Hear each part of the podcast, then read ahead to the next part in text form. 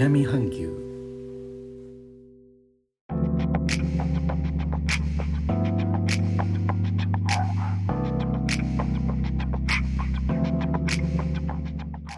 インドネシアから高野です。日本との間約6000キロジャワ島中部の古い都ジョクジャカルタからお送りしております。日本とは一味も二味も違う東南アジアのライフスタイル声でお届けします。今日は午後3時から雷雨のジョクジャカルタです。気温は30度。この収録にも雨音や雷の音が入ってくるかもしれません。インドネシアはイスラム教の今年の断食月が明けレバラン田舎に帰る帰省の時期を経て日常を取り戻しつつあります。国内全体の新規感染者数ですが5月18日までの7日間の平均は1日あたり407人。5月8日までの7日間の平均は1日あたり199人でしたので増加傾向を示しています。この状況を受けて感染防止の規制をまとめたいわゆる活動制限レベルはジャワ島とバリ島を含むインドネシア全体で5月10日以降5月23日まで延長されています。そうした中ですが対策本部から規制の緩和が発表されています。まず国内移動ですが州県市の境を越える国内移動において2回以上ワクチン接種済みの場合はいずれの検査の陰性証明書も不要とされました。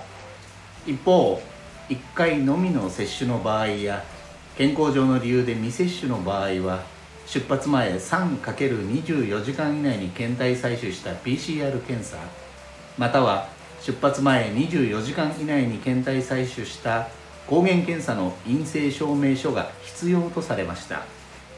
以前は2回接種済みの場合は PCR 検査または抗原検査の陰性証明書の提示が必要とされ3回接種済みの場合は陰性証明書が不要でしたので国内移動規制の緩和となります。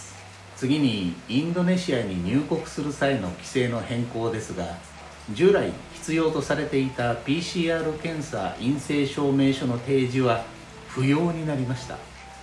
なお引き続き出発前の14日以上前に2回の接種を完了していることを示す証明書の提示は必要です。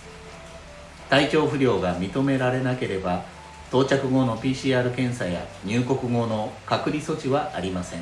ということで改めまして皆さんこんばんは高野です。お元気ですか？お元気よ。そうなのね。とても良かったわ。インドネシアに入国する際の規制が緩和されたことにつきましては他にも変更点がありますのでまた次回以降の放送で話題にしていきたいと思います。さて今日はいただいているレター。お名前がありませんでしたのでご返信声でいたします。レター読ませていただきますね。こんばんは高野さん。こんばんは。今月末にジョクジャに行くんですが少し教えていただきたいことがあります。ジャカルタから寝台車で行こうと思っています。